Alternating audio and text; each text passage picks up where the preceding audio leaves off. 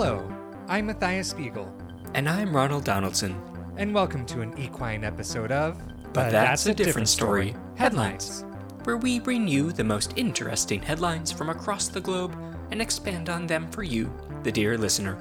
Now let us hear today's headline.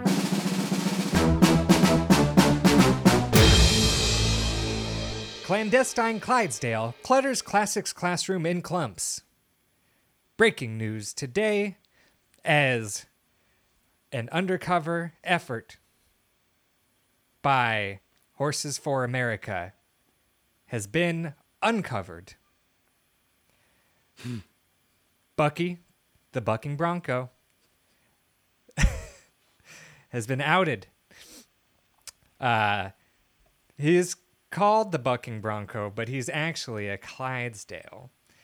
Um, see, the horses of America, horses for America, are a militant horse group wanting to bring change to the people of the U.S. and make things hay again.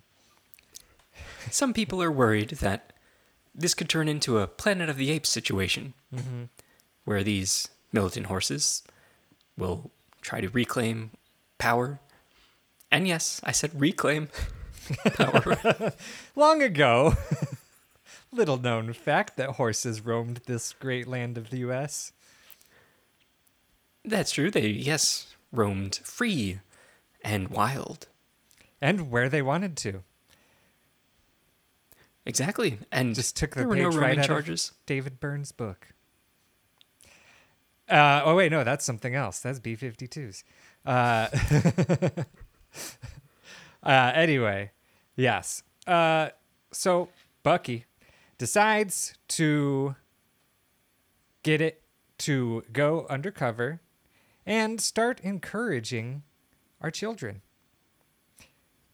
So he enrolls himself in uh, Westminster Preparatory School for kids. Yes. Not the high school, not Eastminster, Not not, Westminster. Not Westminster. Westminster. Four kids, and not the goat babies. Four children. uh, enrolls himself there. Uh, it's a preparatory school, boarding, dorms on campus. Uh, fancy lads and lasses go there. And lassos, because they do allow horses.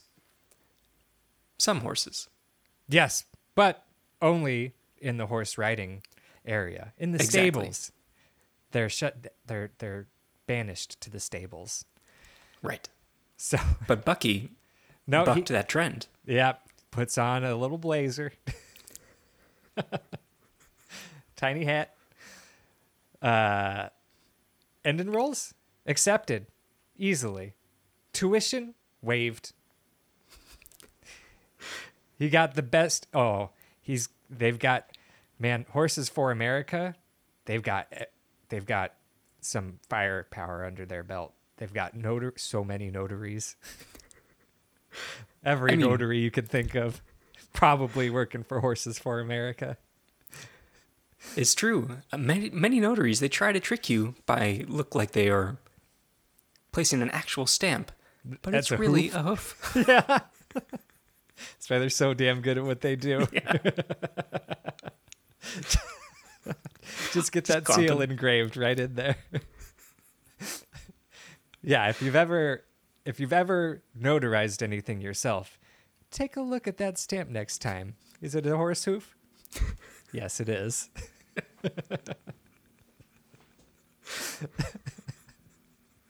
so, so this notary notarizes all the documents, grades, uh, pedigree. Yes, they do check pedigree at Westminster Four kids. Who's your grandpa? What does his uncle do? Questions of the such. Yes. Which birth did he have on the Mayflower? What? Which birth did he have? Oh, birth as in be E R T H. Ah, yes. Or if they were born on the Mayflower, then yeah. Which, yes. Were you birthed on the Mayflower? That's the first question. Checkbox, yes or no. Actually, they don't even have a no. It's a yes or you're out. Very exclusionary. But uh, yeah, Bucky got in. And uh, yeah, flying colors, met with the headmaster. Loved him. Uh, but started to uh, really jive with the kids, you know, really started to come around on how things are. Start started taking horse riding classes. yeah, and he ended up getting A pluses in dressage and running the field. He would mount one of his contemporaries and ride him jump over the the stocks. people called him the Horse Whisperer. Little did they know that He, He would whisper into the horses, "You better jump over this fucking thing, or I'm gonna. You know what's good for you." Because he could speak their language, so that's how he got so good at commanding the other horses what to do. exactly. He's like, "Trust me, this is gonna be better for both of us in the end. Okay, it's for the greater good."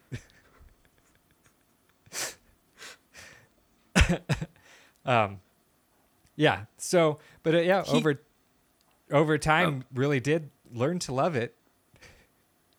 Yes, he just became such a popular student. He joined all of the other clubs. He became he was the star performer in Westminster for Children's production of Yeah. Mare of Easttown. I, and you say the star performer. That's exactly what he did. Night Under the Stars. He would perform for them.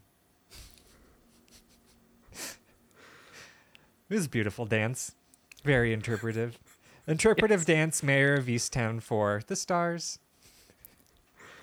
They did Mare of Easttown, Equus. Oh, yes. I War get it horse. now, Mayor.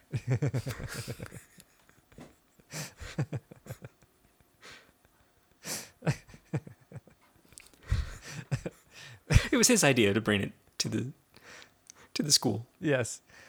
Um, yeah, became a star athlete in his dressage, a star theater performer. Straight A's across the board. His favorite class, though, classics. He loved the literature. Mm-hmm. He learned he was the best on the debate team. Always took the nay position. Yes, whoever was against him always somehow ha- ended up being disqualified uh, because of their incoherent rants, later to be found at the nurse with a, a big clump to the head. big indentation. Very mysterious. And we think that may have been the start of his downfall. Yep. But what ultimately got him? He shat in the classroom.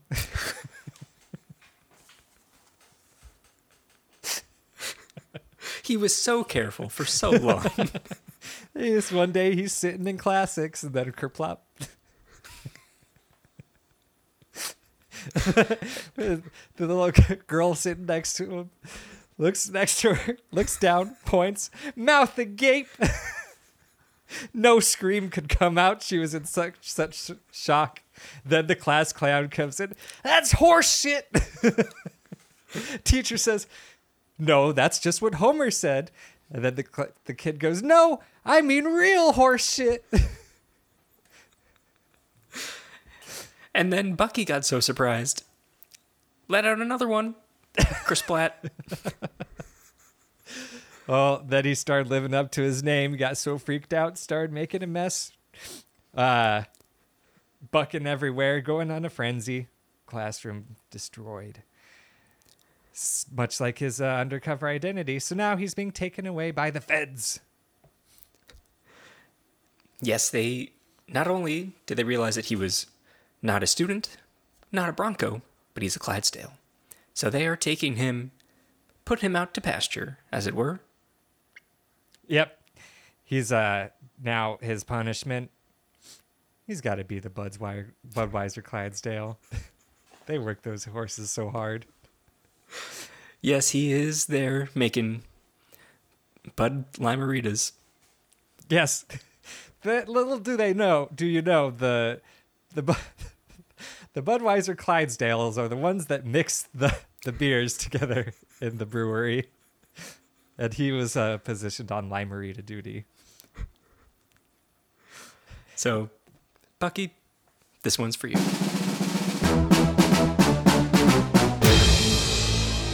Thank you for listening. Be sure to rate and subscribe on your preferred podcast platform. Follow us on Instagram at But That's a Podcast. Email us your headlines, questions, and comments at But That's a Different Story at gmail.com. And be sure to join us again next time for another episode of But That's a Different Story.